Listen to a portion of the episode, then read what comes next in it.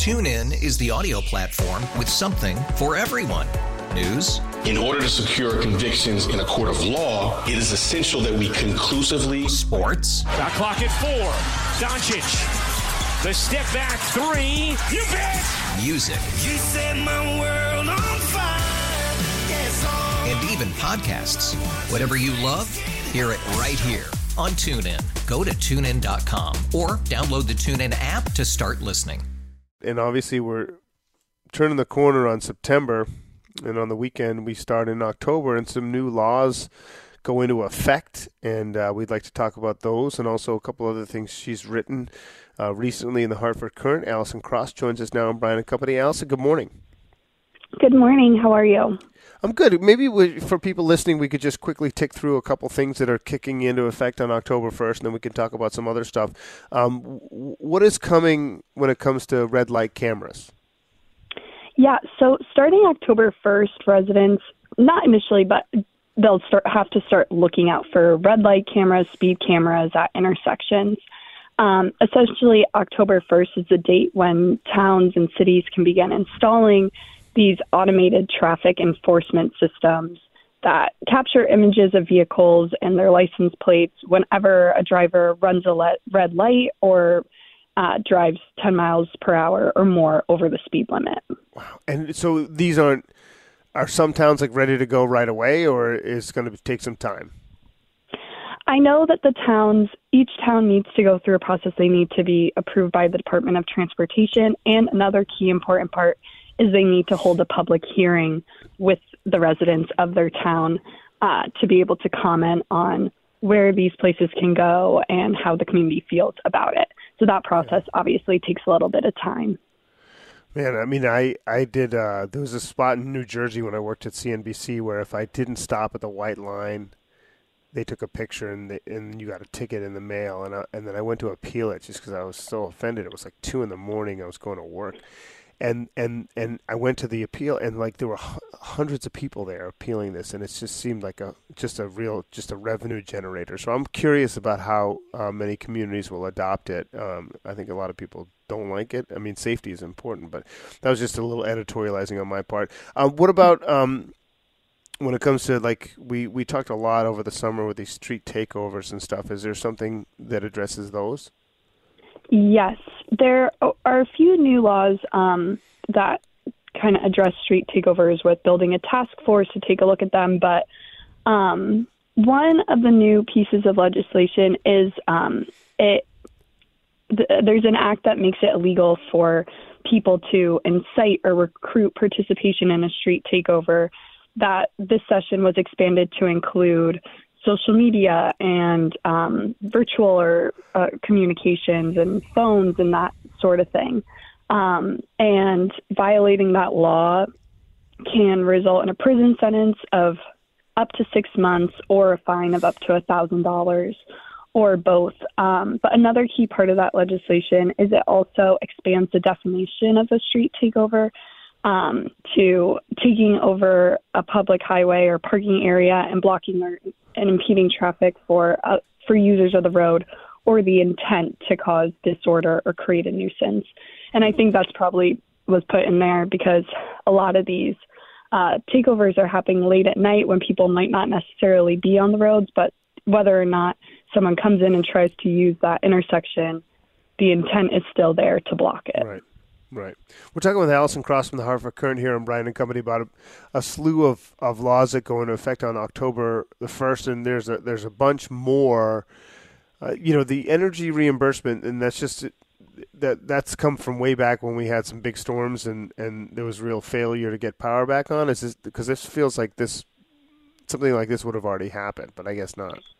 Yes, that le- legislation did come about after those big storms where people were without power for days and days. And essentially, starting October 1st, um, the electric companies must provide customers with a $25 account credit um, for every day that they went without power. And that kicks in when a power outage, when a power outage lasts for uh, more than four days after an emergency. And that emergencies can be a hurricane, a storm, a tornado, any sort of natural event or fire or explosion that results in um, 69% of the uh, company's customers experiencing an outage. Um, so that's something new that people can look forward to. And another key part of that is uh, people who meet this qualification can also receive $250 for food or medication oh, wow. that's spoiled as a result of the power outage. Huh.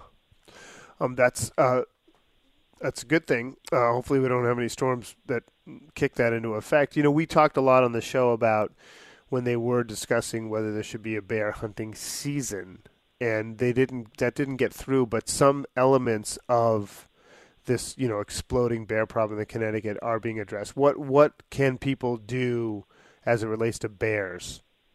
Yes. So as you said, the bear hunt wasn't passed this year.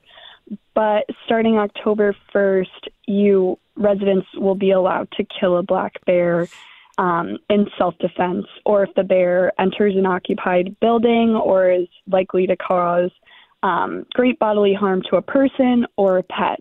Um, so people are permitted to use deadly force against a bear there. And farmers can also apply for a permit from uh, Department of Energy and Environmental Protection to kill nuisance wildlife, including bears, um, that have caused damage to their property. Once they're able to show that we've tried all these different non-lethal ad- efforts to stop the damage, nothing's working. We need to take that step and kill the bear or the coyote or whatever the animal is. Yeah, they also there are penalties for f- intentionally feeding bears, but I, I can't I can't see that being enforced. I mean, I, I don't know. I mean, I if someone listening gets cited for feeding a bear, please let us know. Uh, we're talking with Alison Cross of the Hartford Courant. I also want to just ask you real quick before we let you go. Um, you got a couple more stories since you wrote the piece on October 1st. Uh, nip bottles are a mess in one town, and they're doing something about it. Yes, um, in Vernon, like many towns across the state, um, since the since Connecticut has started counting um, and taking that five cent tax on nip bottles, they've counted over 94 million bottles sold, and these uh, bottles are ending up in public spaces. And one of the most dangerous parts is they're ending up along roadways, at intersections, stop signs, just thrown out at the highway.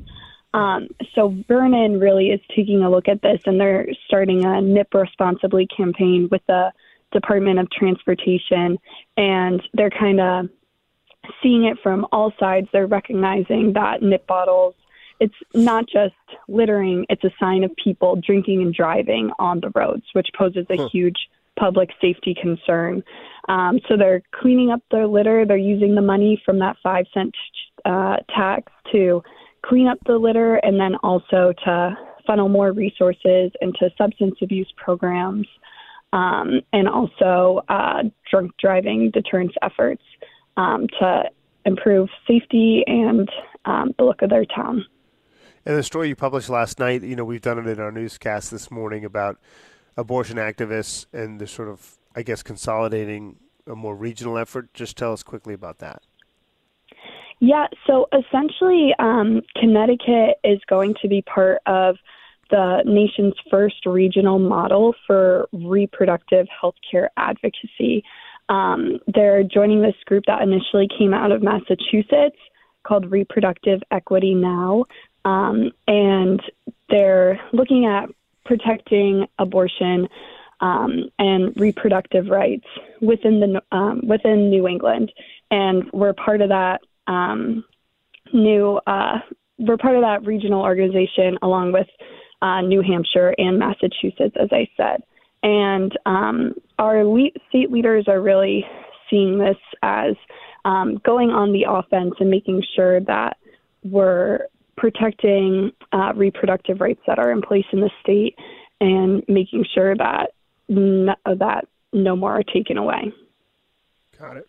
Listen, you can read all Alison's stuff on any of these three stories at courant.com. There's more laws that she discusses in that piece as well. Uh, Alison, as always, thanks for joining us.